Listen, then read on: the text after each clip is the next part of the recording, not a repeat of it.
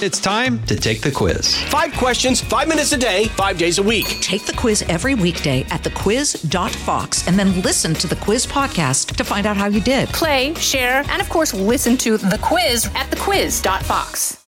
Fox on Games, your insider's cheat code to gaming. The community in Fortnite in an uproar over a new system in the long running Battle Royale that age restricts skins and other cosmetics depending on the player created islands and game modes. Each island is given an age rating, and the cosmetics that are age restricted can only be worn on a Teen Plus.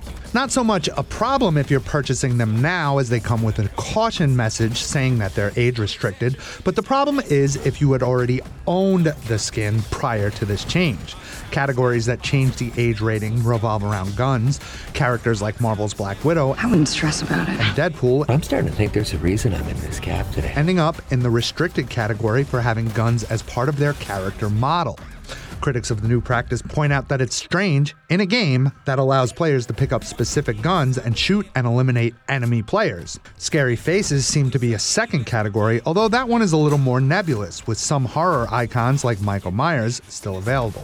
But other, less frightening characters are blocked, including ones that publisher Epic Games has created. Epic is currently rolling back the changes due to the backlash by players who were asking for refunds en masse. Fortnite, after eating some crow, acknowledged on X, formerly known as Twitter, that the ratings didn't hit the mark, but they were working on new options for their next big in game event. Eamon Dignam, Fox News.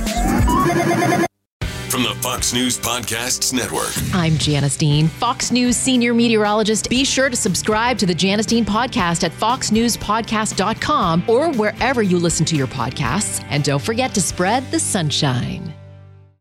Listen to Fox News Podcast shows ad free on Fox News Podcast Plus, on Apple Podcast, Amazon Music with your Prime membership, or follow wherever you get your podcasts.